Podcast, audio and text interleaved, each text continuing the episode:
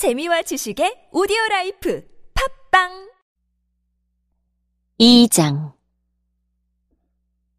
나는 이번처럼 여러분의 마음을 아프게 하고 싶지 않아 다시는 방문하지 않겠다고 결심하였습니다.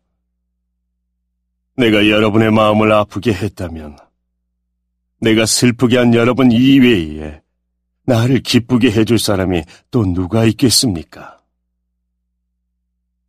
내가 지난번 편지에 이런 내용을 쓴 것은 내가 여러분에게 가게 될 때 나를 기쁘게 해 주어야 할 사람들로부터 슬픔을 당할까 염려했기 때문입니다. 또한 나는 나의 기쁨이 곧 여러분의 기쁨이라는 것을 확신합니다. 지난번 편지는 여러 환란과 마음의 고통으로 인하여 많은 눈물을 흘리며 쓴 것입니다.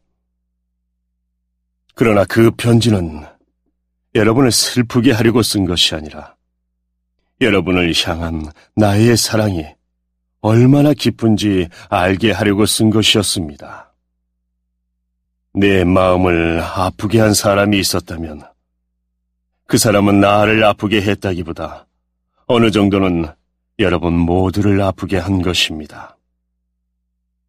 내가 어느 정도라고 말한 것은 너무 심하게 말하지 않으려고 하는 것입니다. 많은 사람에게서 그 사람이 받은 처벌은 이미 그것으로 충분합니다. 이제는 그를 용서하고 위로하여 그 사람이 너무 슬퍼하거나 낙담하지 않게 해 주십시오. 그러므로 내가 여러분에게 간곡히 부탁합니다.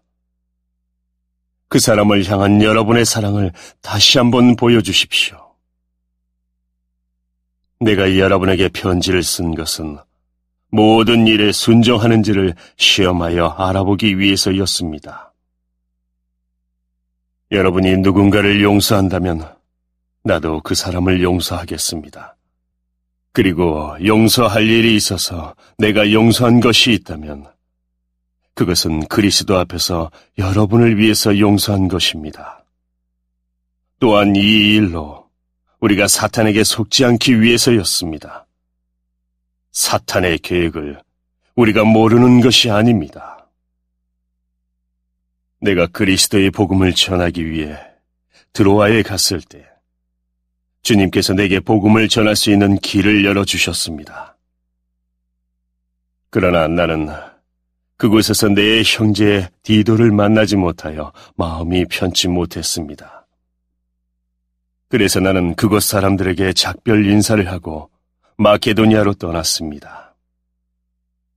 그리스도 안에서 항상 우리를 이끌어 승리의 행진을 하게 하시며 어디서나 우리로 그분을 아는 지식의 향기를 풍기게 하시는 하나님께 감사드립니다.